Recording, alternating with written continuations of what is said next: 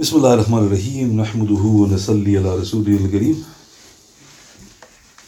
أما بعد Alhamdulillah tonight is the 31st of December in the year 2022 so Alhamdulillah it's the eve of the next solar year so we pray to Almighty Allah subhanahu wa ta'ala that He forgives us our many failings in this year and also have mercy upon those who've departed and bless us in the forthcoming solar year. Amen. And we moved on to the 12th session that we're going through the exalted and dear life of the illustrious companion Sayyidina Anas ibn Malik radiallahu. And I started the subsection in which our beloved Messenger wasallam is affectionately addressing his young cousin as Ya Bunayya, i.e., O my beloved son, showing his deep love for his cousin. And the last report I mentioned was the report in which Anas described the inconvenience some of the companions ta'ala anhum gave to the Prophet wasallam by not leaving the sacred dwelling in which he had married Sayyida Zainab bin Jahsh radiallahu. So in another report, there is details. in Sahih Muslim, number 3330, Nasai 6-79, Ahmad in his Musnad 3-195, Fath al-Bari, volume 8, page 400, Ibn Kathir's Tafsir, volume 7, page 696 to 7 of the English translation. Shaykh al-Ahadith Maulana Muhammad Idris Kandahlawi rahmatullah alayh in his Sirat al-Mustafa sallallahu alayhi wasallam, volume 3, page 304 to 5 of the English translation. Hayat al-Sahaba, volume 4, page 279 to 81 of the New English translation. So Anas, he added, radiyallahu anhu, as I, I was about to enter with the Prophet wasallam, he drew a hijab between himself and myself, for the verses of hijab had just been revealed also revealed was the verse teaching etiquette to the people. And he recited Surah Al Ahzab, Surah 33, verse 53. So this is the translation. o believers, enter the chambers of the Prophet only when you are permitted to do so, I invited to partake of a meal. Then, too, do not wait for it, I the meal to be prepared i.e., by arriving too early or without invitation, but enter when, i.e., the meal is done and you are called to partake, and then disperse once you have eaten without, i.e., remaining behind and enjoying a lengthy conversation. Indeed, this, i.e., arriving too early and remaining behind afterwards, hurts the Prophet. But he is shy for you, i.e., he does not tell you lest you feel offended. However, Allah subhanahu wa ta'ala does not shy away from the truth. When you ask them, i.e., the mothers of the believers, ta'ala anhum, for anything, then ask them from behind a hijab, i.e., without looking at them. This is pure for your hearts and for their hearts. Indeed, it is not permissible for you to hurt the Prophet ﷺ in any way, nor to ever marry his wives after him. Verily, this would be an enormity in the sight of your Lord. Subhanahu wa ta'ala. So, subhanAllah, here is the details. So, Anas radiallahu in this Sahih hadith recorded by Imam Muslim, he mentioned the verses. And in the long sacred passage, Allah the Almighty and Glorious instructs the companions anhum, how they should approach the sacred chamber. And notice the fine details which are mentioned in the verse. Only go when you are allowed to, invited, and do not wait for the meal to be prepared by going early, and enter when the meal is done and you are called to partake and disperse after eating without enjoying a lengthy conversation. So note these details are very interesting because the Quran doesn't usually go into detail. It leaves the details to the Prophet. But here it was obviously the Prophet's bashfulness that stopped. So Allah the Almighty and Glorious gave the details. And then he mentioned that he is shy, but Allah Ta'ala is not shy from clarifying the truth. And then the command was given how they should interact with the mothers of the believers, i.e., from behind the hijab. And then he mentions again, never hurt the Prophet or marry his wives after him. This would be an enormous crime in the sight of your Lord. Now, what's interesting, the scholars they point out there is one sin that has never ever been committed by anyone. What is that sin? Marrying the wives of the Prophet. So, what's interesting is that sin has never been committed. So, why would Allah the Almighty and Glorious mention that? Because this shows the status of the Prophet, even though it was not going to happen. Allah the Almighty and Glorious said this would be an enormous crime in the sight of your Lord. Adding further details, Anas also said, Radiyallahu Rasulullah sallallahu then entered the sacred chamber and he drew the curtain closed, leaving myself in the courtyard. In the little while that Rasulullah was in the chamber, Allah the Almighty revealed some verses of the Quran as he emerged from the chamber and he recited the verses which I've just mentioned, verse 53. But he also recited verse 54. Surah 33, verse 54, which mentions, If you make something, I such as an intention to marry Rasulullah's wives after him, public or keep it secret, then remember, Allah subhanahu wa ta'ala certainly has knowledge of everything, i.e., He will take you to task. Hazrat Anas added, Rasulullah sallallahu recited these verses to me before anyone else making me the first person to have the honor of hearing them. Subhanallah. So let's look at this. So it's recorded in Sahih Bukhari, Sahih Muslim, Nasa'i, Tirmidhi, Ibn Abi Hatim, Ibn Jarir, Al Bidayah, Volume 4, page 146, Hayat al Sahaba, Volume 4, page 283 to 4 of the New English Translation, Ahmad in his Musnad, Volume 3, page 105, Sahih to the criteria of the two sheikhs with a prestigious short chain with just two narrators. Muhammad ibn Abu Adi and Humayd at-Tawil rahimahumullah between Imam Ahmad and Sayyidina Anas relate similar. So in this flawless report, Anas explicitly said, radiyallahu, he goes, I was the first person to have the honor of hearing these verses. So this is a tremendous honor. Why? Because if any person amongst the companions was the first to hear any verse of the Quran, that's a, a tremendous honor for them. So Anas said, These verses I was the first to hear. So imagine, not even Abu Bakr had heard these verses. not even Umar, Uthman, Ali, the mothers of the believers, and he heard them. And what does it say in verse 54, which is very interesting? If you make something public or keep it secret, what is that something Allah Ta'ala is referring to? You make an intention to marry the Prophet's wives after him. Remember, Allah subhanahu wa ta'ala has knowledge of everything. So what is this in reference to? So there's a report on Sayyidina Talha, one of the ten from his paradise, he had an intention in his heart.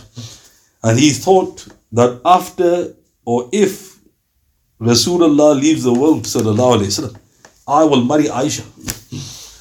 Now the reason he had that intention was because Aisha was from his tribe. Abu Bakr Siddiq's tribe. So this was his intention. And of course, there was no verse revealed about this. But Allah, the Almighty and Glorious, even addressed him. If you make something public or keep it secret, remember, Allah subhanahu wa ta'ala certainly has knowledge of everything. So look how amazing. Talha, he was shocked when this verse was revealed. As if to indicate Allah Ta'ala knows the secrets of the heart. So now, when did this uh, blessed marriage take place? And it is worth pointing out because you can work out the age of Anas. With regards to the date of this blessed divinely arranged marriage, Mufti Shafi, rahmatullah alayh, he said in Marif al-Quran, volume 7, page 214 of the English translation, as for the date of this marriage, Hafiz ibn Hajar Asqalani rahmatullah alayh in Al-Isaba, and Hafiz ibn Abdul Barr in his Al Istiyab, they both stated that it took place in 3 AH or in the year 5 AH. So according to two of the hadith masters, there's a difference of opinion. One is it was 3 AH, the other it was 5 AH. Then Mufti Shafi said, Ibn Kathir preferred 5 AH. Rahmatullah alayh. Ibn Sa'ad reported 5 AH from Anas. Radiallahu.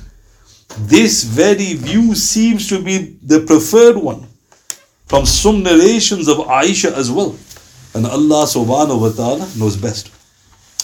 So simply put, it was either 3AH or 5AH. But what seems to be the case, it was 5AH. And the reason that the scholars prefer this is because Anas said it and he narrated the whole incident. And also Aisha as well, one of the mothers of the believers radiallahu Hafiz ibn Sa'd in his volume 8, page 114, explicitly said, her marriage to the Prophet took place in early Dhul of the fifth year after Hijrah. She was then 35 years of age. So Ibn Sa'd not only gives you the year, he gives you the month. He goes, it was the fifth year after the Hijrah, the 11th month, Dhul Qa'dah. And Zainab bin Jahash, anha, she was 35 years of age.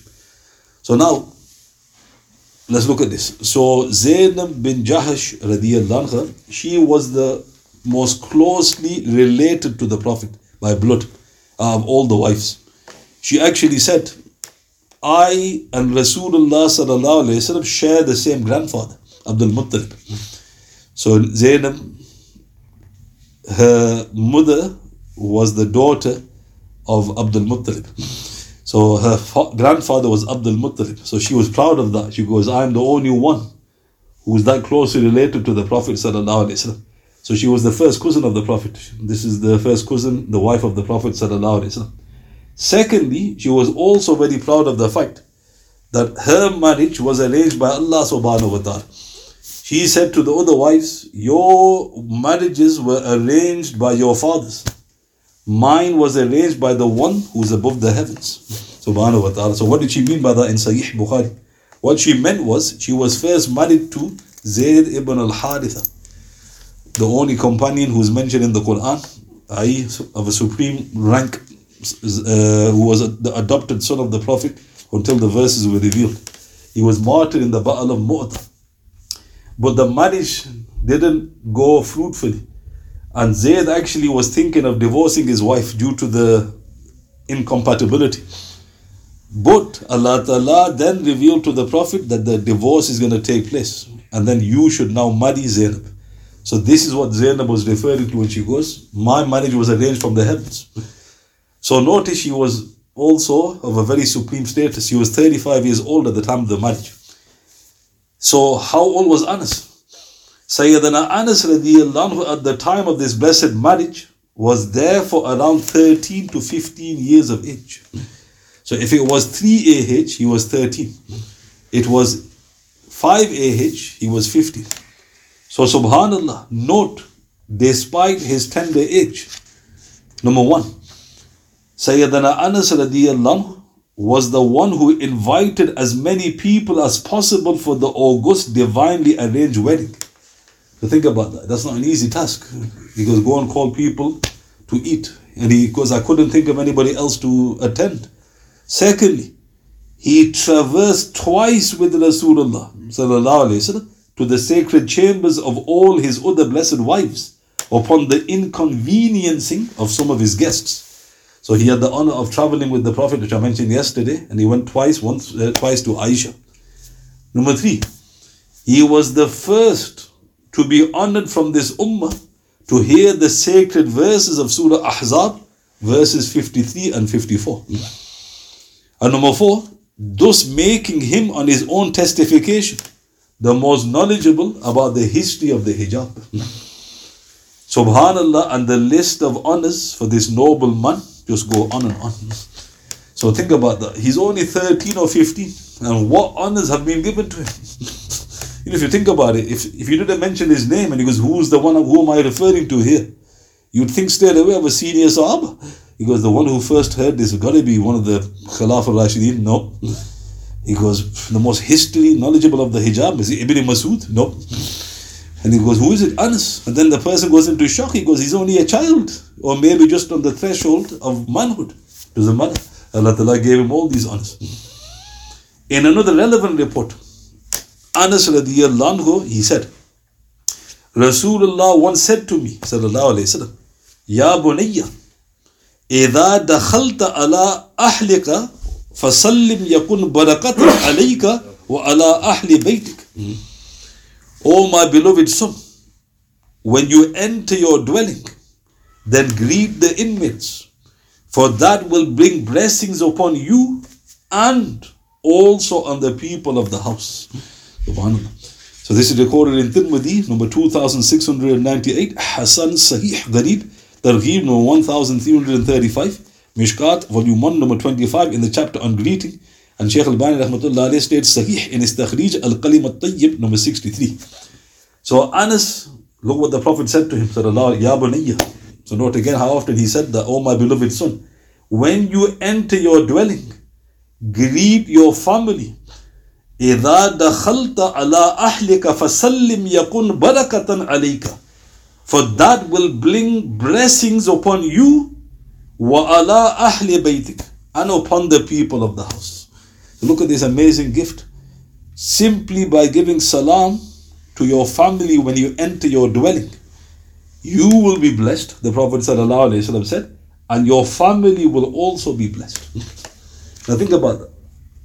If somebody says to you, I know of a deed that will not only bless you, it will bless all your family. You will expect it to be a difficult deed. Somebody goes, Well, tell us what it is, brother. I'll try to get it into my life. And to your shock, he goes, Give salam to your family when you enter your dwelling.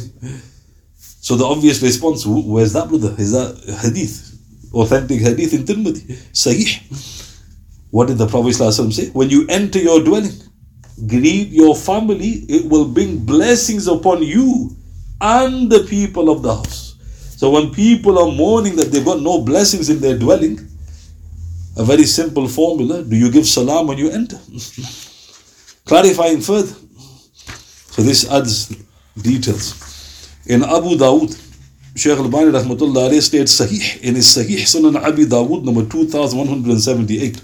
Our beloved Messenger said sallallahu alayhi wa sallam, ثلاثة كلهم دامنا على الله عز وجل Three are guaranteed by Allah subhanahu wa ta'ala.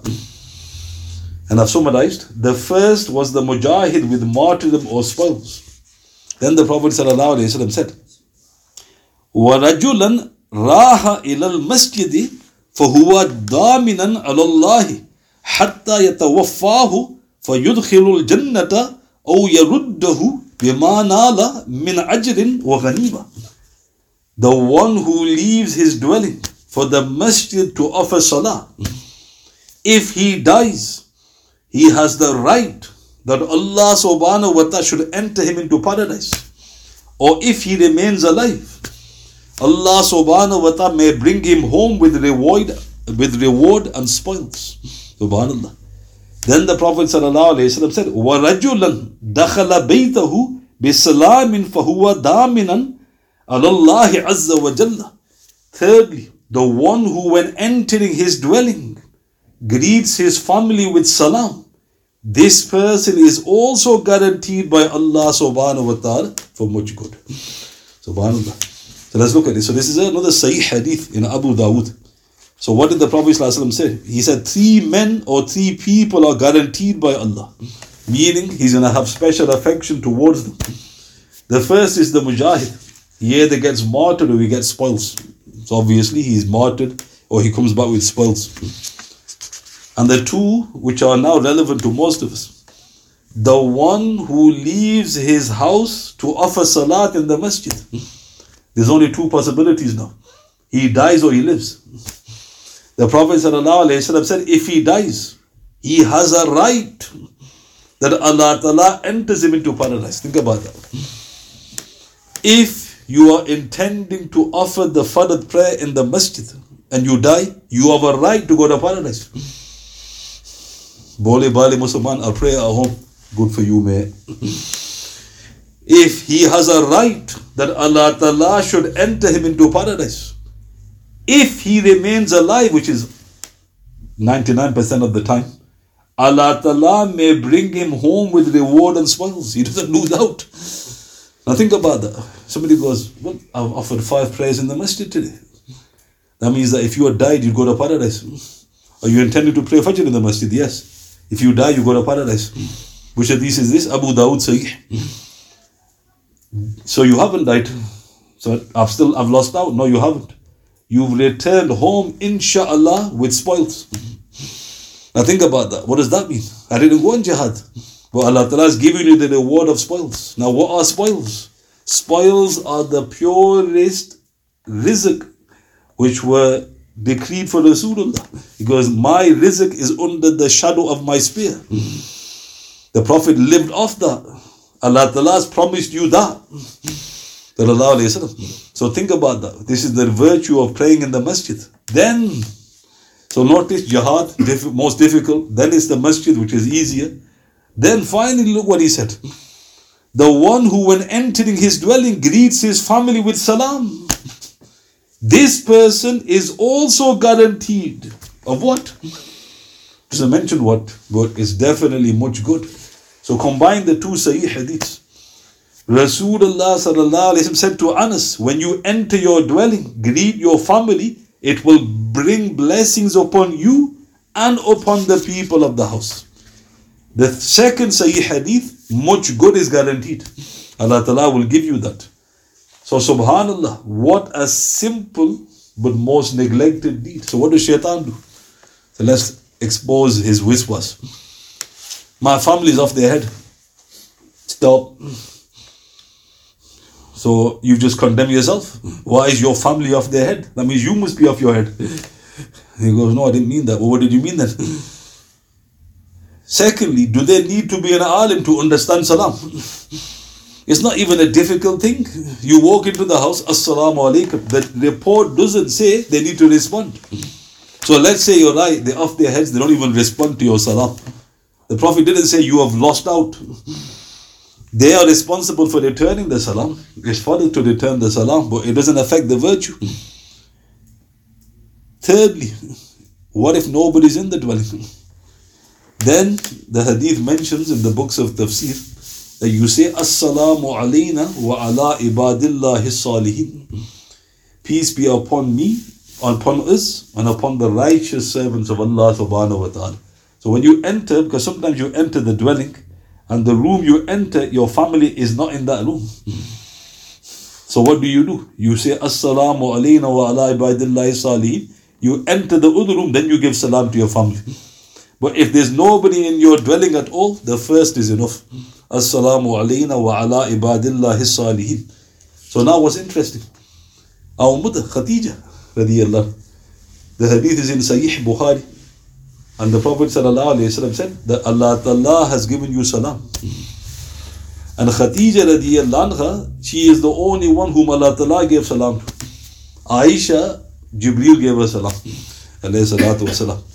But such is the status of Khadija radiallahu anha, she's our mother.